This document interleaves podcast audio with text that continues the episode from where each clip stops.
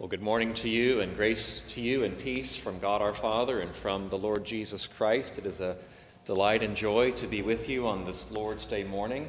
Uh, ordinarily, my family and I serve in Wales, which is part of the United Kingdom, where we've been missionaries for the past five years.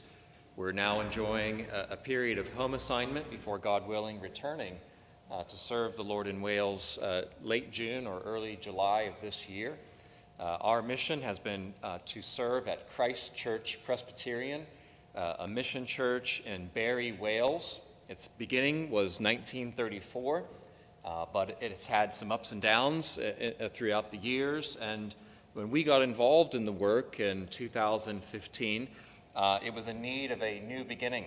If you know the history of the gospel in Wales, it's been one of, of great gospel light in decades past uh, missionaries being sent from Wales uh, throughout all the world, uh, particularly to Korea. Uh, the Korean brothers and sisters uh, look back to the Welsh missionaries as those who brought the good news and brought the truths of God's word. But in recent times, there's been uh, a, a, different picture.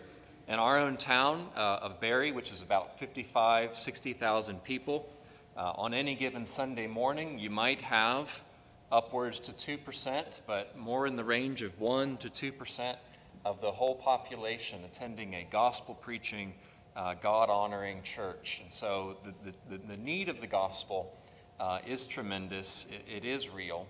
Uh, God is preserving his people, and it's been an exciting work to be a part of as uh, we've come alongside brothers and sisters in the Lord, seeking to strengthen the work and uh, solidify uh, the, the witness and the testimony that we have in the town. It's not as though there aren't churches. Uh, we have a handful of other uh, faithful churches that we know and we love and we support as we're able to. Uh, but the situation is that, that, many of the churches in Wales are fragile. Uh, and, and our work, we feel that we're called uh, to do an equipping work, uh, to do a renewal work, with the hopes that God would strengthen the church such that in years to come it would be more in a position uh, to call a pastor and to uh, have a thriving ministry and a, a, zealous witness to the community. In the past uh, five years, we've seen people come to know the Lord. We've seen the church being built up in her faith as we attend to the means of grace. We emphasize the preaching of God's word and growing in our faith together as we gather for prayer and serve the Lord together. But also, we, have uh, been tremendously encouraged by some strategic advances. Uh, one of the issues that we uh, knew going into the work was that the location uh, and the facility that we had uh, to begin with was a blessing, uh, but it was kind of tucked away and a little bit hard to find. Um, and so we were praying and, and, looking to the Lord, and, and in 2019, the Lord opened an opportunity uh, for a, a, Welsh chapel that had been uh, abandoned and vacant uh, for probably close to two decades. Uh, it was right in the town center, prime location, lots of people traveling by in cars and buses and pedestrian uh, foot traffic. And we said, Lord, this would be a wonderful context, if it be your will, where we could take possession of this building and repurpose it over time to be a light and a beacon of hope in this place of great gospel need. And through the support of a trust in Wimbledon, England, uh, this, th- this building was purchased. We had about three weeks because there was an offer on the table from a, uh, a development company that was going to tear down this, this beautiful uh, Welsh chapel and to turn it into high uh, density housing. But within that space of three weeks, the Lord provided the funds uh, we were able to come in, and uh, it's, it's a facility that has multiple aspects to it. There's a small auxiliary building that was the first uh, in line to be renovated. And so we had support from ARP churches that sent uh, uh, resources and sent people. Uh, we had three or four voluntary teams, and through what really amounted to modest means, about 50,000 pounds of investment, and about six months of, of uh, volunteer labor. Uh, we opened Hope Hall for the very first time in, in, in several decades, and we had again a, a viable gospel witness going out to the community. Just prior to COVID, uh, hitting uh, in the United Kingdom, we began to see some of the first inklings of the promise of this vision uh, to make uh, the profile of the church and to make the accessibility of the church more prominent in the community. We began to see people come off the streets, even while we were in construction and just doing garden work. People would stop and say, What is going on here? And we would say, This is going to be, God willing, a church again. And you could just see their faces. This just does not happen. Uh, we're seeing chapels, we're seeing, it's, it's a metaphor, isn't it, uh, of what has been happening uh, uh, from a statistical standpoint. But when they see, you know, there's people here that love the Lord, there's people here that are doing a work of witness, and they're doing a work that is beyond them, only the Lord can do it. Uh, it's, it's sending a message of light and hope. And we pray that this would translate into real spiritual life as people not only come into a building, but come into a family and hear the word of God and know and taste and see that the Lord is good. So please keep praying for us as we anticipate a return. Uh, we're excited about uh, the advances that have been made in the last five years, all of God's grace, but uh, much more work is, is needed. We're praying for more laborers to come. Uh, we've been speaking with uh, many who are interested to come, both on a short term as well as long term basis. Uh, pr- pray also for leadership. We have a, a wonderful elder that has been a, a great support um, but we need more leaders in the church, and so we're praying for that. Pray for people to come and know the hope of the Lord Jesus Christ. And uh, thank you for allowing us to briefly share that. And that's going to tie into our message this morning, which is from the Word of God in Acts chapter 1, beginning in verse 6. I invite you, if you have a copy of the Scriptures, uh, to turn to Acts chapter 1. Our reading begins in verse 6 and let us all hear the holy, living, and inerrant Word of God. Acts chapter 1, verse 6. So when they had come together, they asked him, Lord, will you at this time restore the kingdom to Israel? And he said to them, It is not for you to know the times or seasons that the Father has fixed by his own authority, but you will receive power when the Holy Spirit has come upon you and you will be my witnesses in Jerusalem and in all Judea and Samaria and to the end of the earth. And when he had said these things, as they were looking on, he was lifted up, and a cloud took him out of their sight.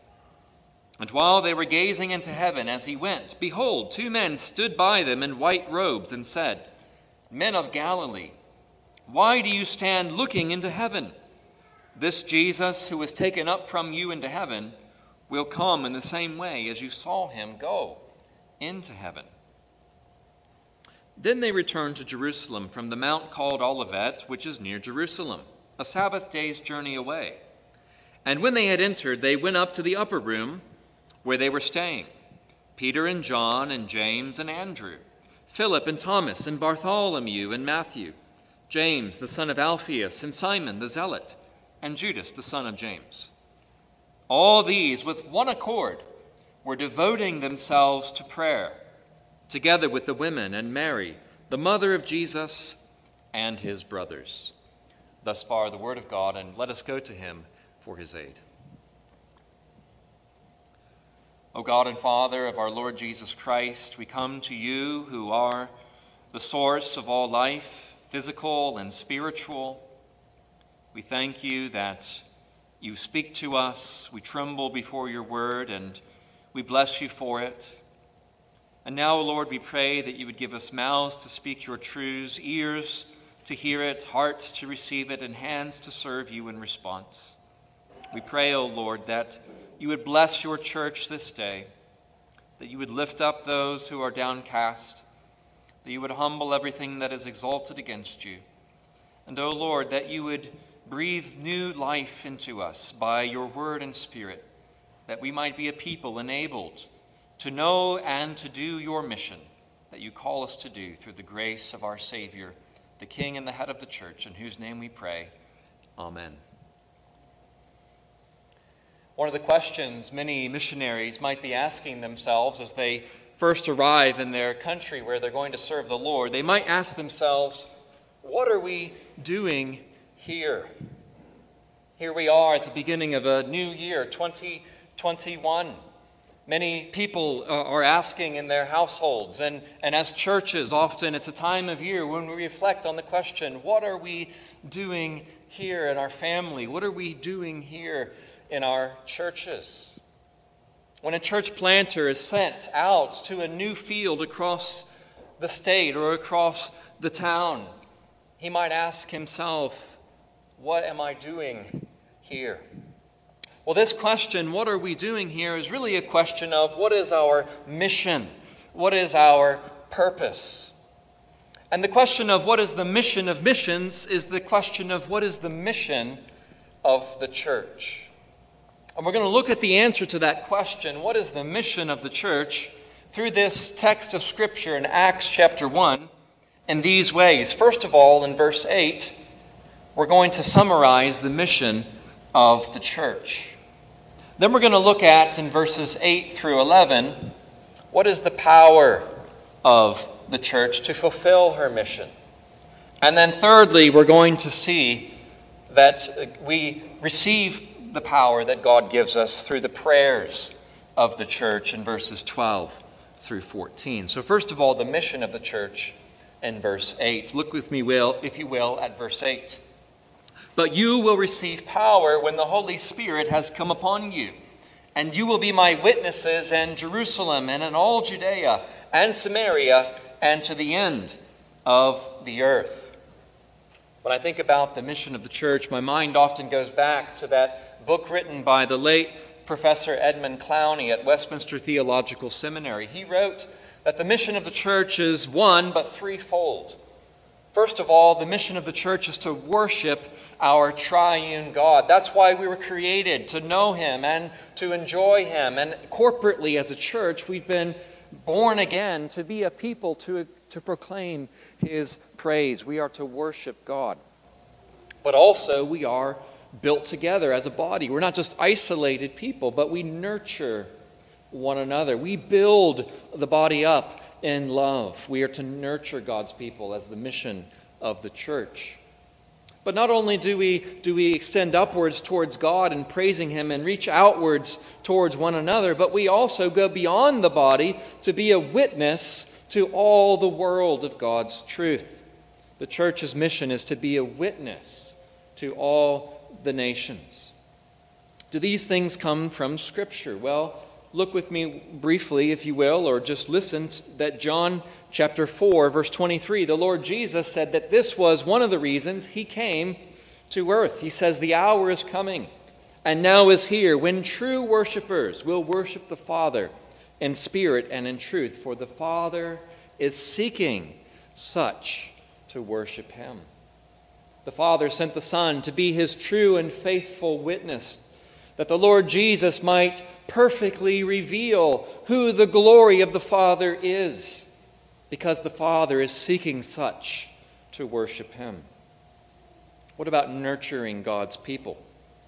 The Lord instructed Peter when he was restoring him after he denied him three times. He said, Do you love me, Peter? And Peter says, Yes, Lord, you know that I love you. He said, Well, then do this mission feed my sheep. Tend to my sheep. Care for my sheep. Timothy, the, uh, the minister under the tutelage of the Apostle Paul, was told to preach the word in season and out of season. Do the work of an evangelist. Do the work of a, of a under shepherd who selflessly takes care of the body of Christ.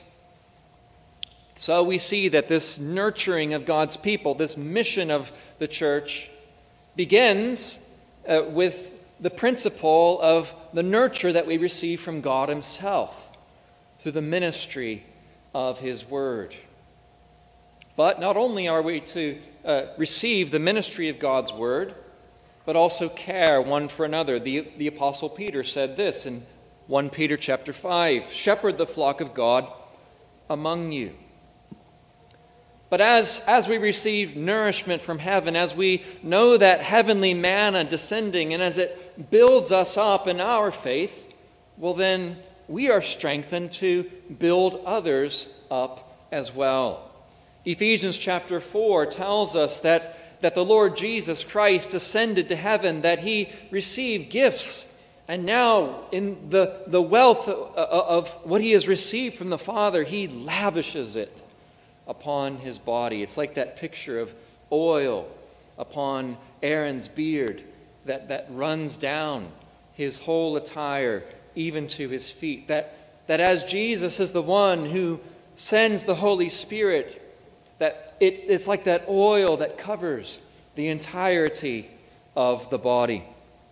That when God blesses a church with faithful preaching of his word, well, then it has that cascading effect intended by God that as those who serve are built up, they serve. As those who govern, they govern well. As those who give, they give with cheer and with generosity.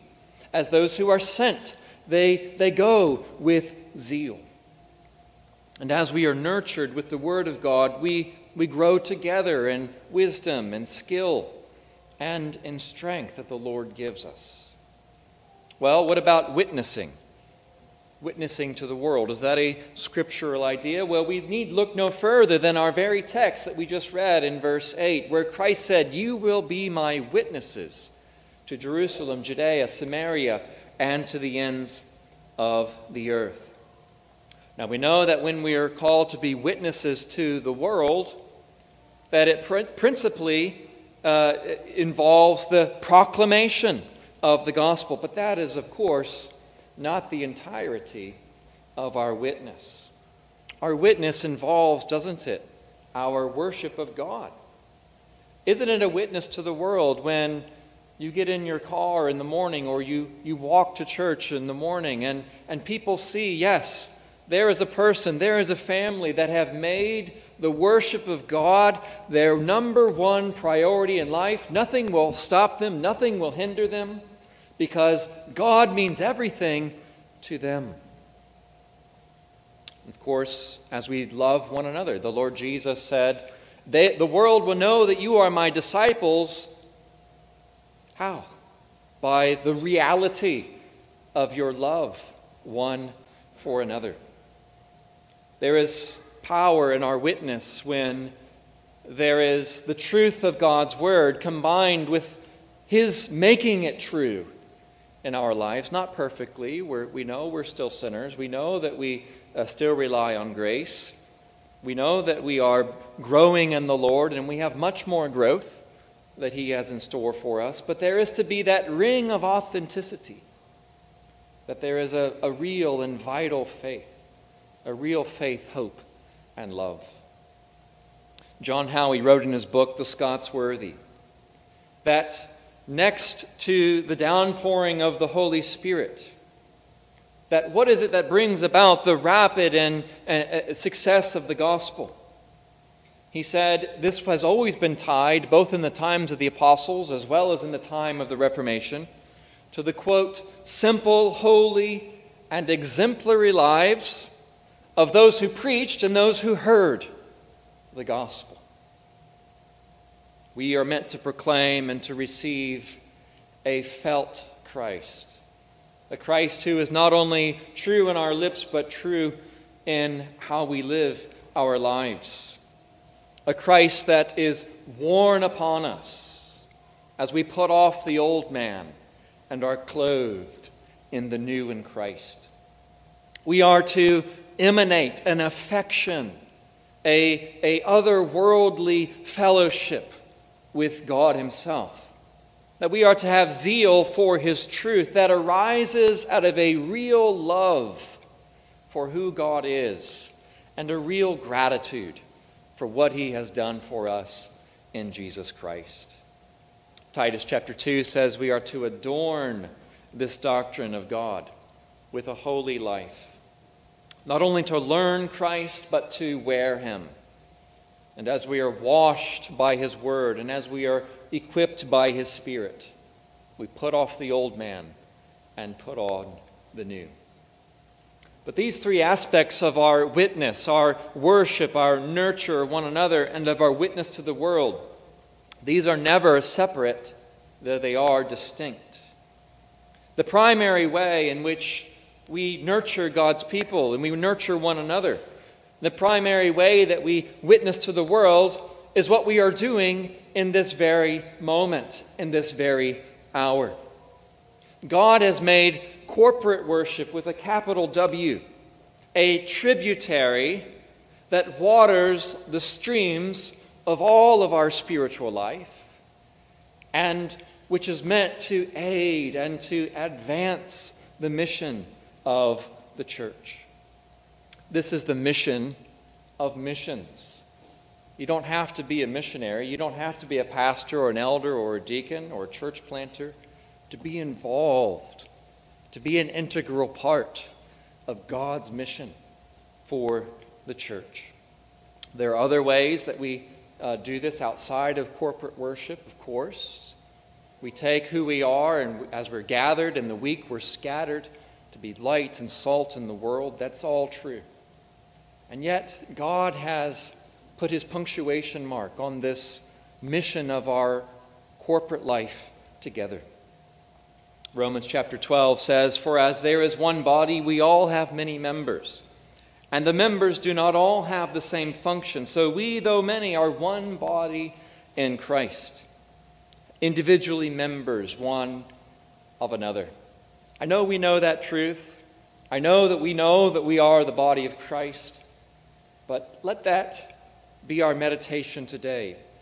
Let it sink in that we are members one of another, that we belong to the Lord Jesus, and therefore the gifts and the Spirit that He gives to one are meant to be shared and to be multiplied for blessing for the many.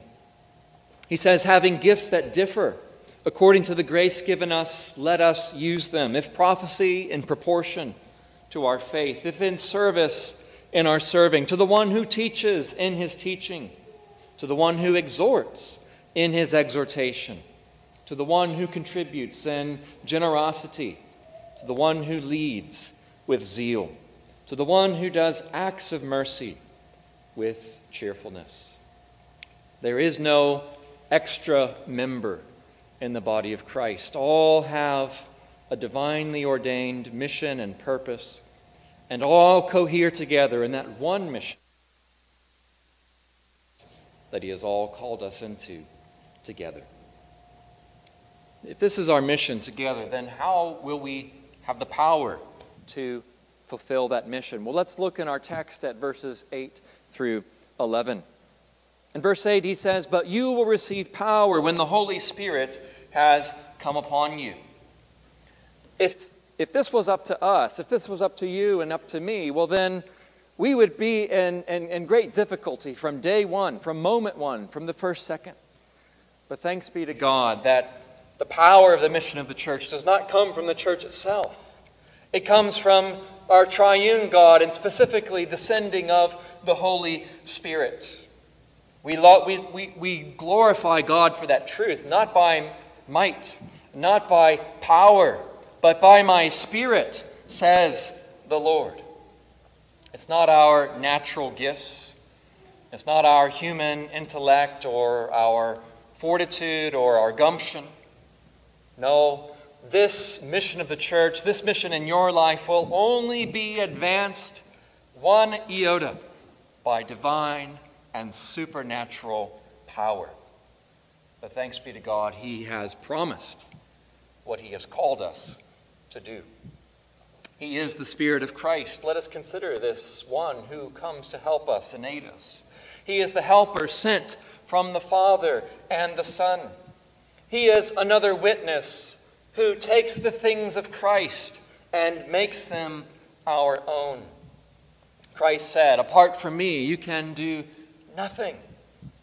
I think we often forget that sometimes. We know it's a truth, but when it all comes down to it, we think, well, you know, I, I need to really show up here because it's up to me. We need to be reminded, don't we, brothers and sisters, that apart from Christ, we have no power. We can do nothing. We are impotent and weak and foolish, but in Christ we are more than conquerors. It is because the Holy Spirit dwells in us that Christ is not distant or far, but he said, I am now with you, but I will be in you. He is in us now because he has ascended and the Father and the Son have granted the Spirit to be ours. He says, It is to your advantage that I go to the Father's. This was a real question mark to the disciples. How is it better that Christ is away from us? He says, Well, then you'll know power to a greater measure. Christ sent his Spirit that we might be filled with the power with which he was enabled. As the one in his baptism, as the Holy Spirit descended upon him, as the one who fulfilled that prophecy of Isaiah that he would possess the Spirit without measure. So now he gives us the Spirit without measure. When his Spirit abides with us, we are communing with the God who spoke and all things came into existence. We are communing with the God who's, who upholds the very universe by the word of his power. We are communing with the one who is at the right hand of the majesty on high. One has said that even a Christian, a sole Christian, against many adversaries, is always in a majority when God is with him. In ourselves, we are foolish and we are frail. We are earthen vessels. What hope would we have of going across the pond or going across the street to share the good news, to love each other, and to worship God as we ought? How is it that a band of 12 disciples turned the world upside down? It was only because Apart from Christ, they could do nothing. But when Christ ascended to the Father, they became mighty warriors, more than conquerors, through him who loved us. And now, our church, uh, the mission of the church today continues the mission of the Lord Jesus. It is the continuation of the, of the uh, witness that God appointed his apostles to. And if we undertake this mission in our own strength and in reliance upon ourselves, we will surely fail no question about it. But if we humble ourselves and say, Yes, Lord, you're calling us to do the impossible, but you are the God of the possible. You're calling us not to do this in our own strength, but your strength. This battle would be lost if it were up to us, but the battle belongs to the Lord. We remember that the foolishness of God is wiser than the wisdom of men, that the, the weakness of God is stronger than the strength of men. Salvation belongs to the Lamb and to the one upon the throne. Remember the story of Moses, how as long as he raised up his arms, they prevailed, the Israelites prevailed over the Amalekites. Well, now we have one who is our intercessor in the heavenly places, who, so long as he intercedes for his church, as long as the light of the countenance of his face is upon us, his work, His kingdom, His gospel is going forth inexorably. We think of people in high positions when our time of need. Who has resources? Who has influence? Who can help us? Can they lend strength from their position? Well, we have one who is at the right hand of the majesty on high. And in the place of all power and all authority, he lends strength to those who are weak, to those who are in themselves unable to fulfill his mission. This is why the text emphasizes, doesn't it, in verses 9 through 11, the ascension of our Savior into heaven, because it is from there that he gives power for the mission of the church. These are the days of Christ's heavenly reign and sovereignty have you ever wondered about that question of the disciples in verse 6? O Lord, will you at this time now restore the kingdom to Israel?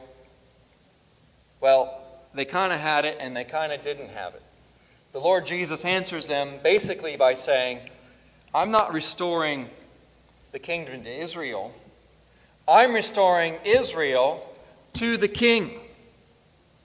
And he says, This is how it's going to happen all the lost sheep of Israel, all the lost people of the Gentile nations.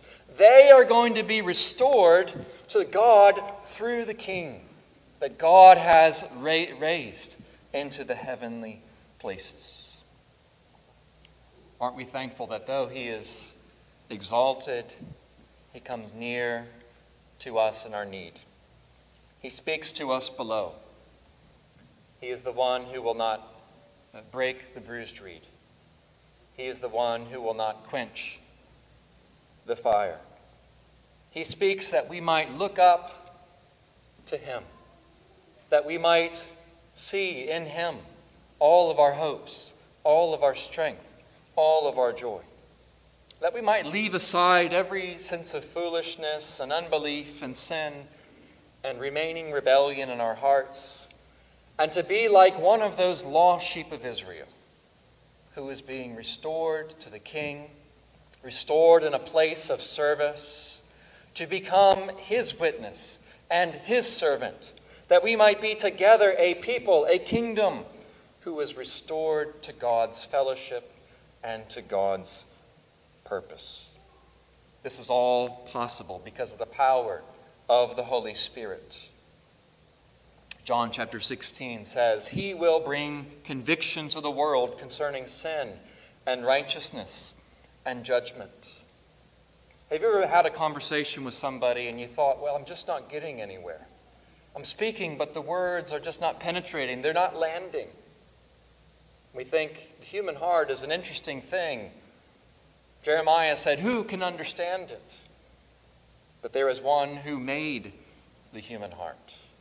There is one who is able to speak and give life even to rocks and make them children of Abraham. The Lord Jesus, by his Spirit, is able to speak into the hardest of hearts. He is able to recall to himself all that, he, that the Father has given him. Paul wrote to the Thessalonians Our gospel came to you not only in word, but also in power and in the Holy Spirit and with full conviction.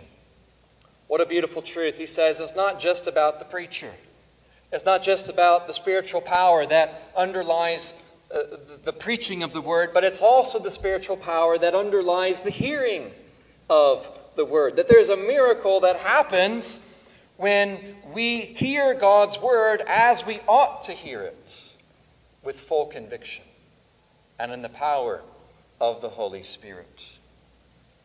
Isaiah was told, You're going to go to a people that have no ears to hear and no eyes to see. And that's how we all are, naturally, apart from the saving grace of God. But thanks be to God that in the mission of the church, He has promised power of His Spirit, that there will be a hearing enabled by Him, as well as a speaking enabled by him. John chapter 15 says, But when the Helper comes, whom I will send you from the Father, the Spirit of truth, who proceeds from the Father, he will bear witness about me, and you will also bear witness. What a wonderful thing to know that there is that resonating witness of the Holy Spirit in the heart of every true child of God.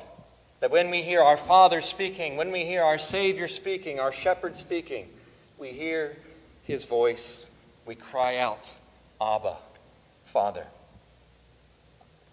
And so we see that the work of God is so dependent, isn't it, on the risen Savior, on the work of His Spirit. And that leads onward then to our third uh, aspect of the text this morning prayers for the church. If we are to receive this power, our text points us to the way in which, uh, the means by which God has promised that we might receive this power. The response of the church to this promise was to do what? To wait upon Him in prayer. They returned according to the Lord's instruction to the, to the upper room. And there they waited together, being of one heart and one mind, devoted to prayer. What we see here is that when we are dependent on God, when we're waiting on God to do a work through us, through His church, is not a passive waiting. It is an active, an expectant, and anticipatory waiting. We are yearning with petition and serious intention. We are expecting God that if He has promised to do this through the church, then we are waiting upon him in prayer that he might do it. When the church is gathered together for prayer in this way, we are knocking on the door of heaven with full expectation that it shall soon be opened in God's time. They prayed that as the floodgates of heaven were opened, so would men's hearts be prepared to receive the Word of God. And that's what we see in very short order in the very next chapter. As Pentecost and as many as 3,000 were added to the church who believed on the name of the Lord Jesus Christ, who took that first step of repenting of their sins and of their folly and rejection of the Savior. And they began to be the Israel restored to the King.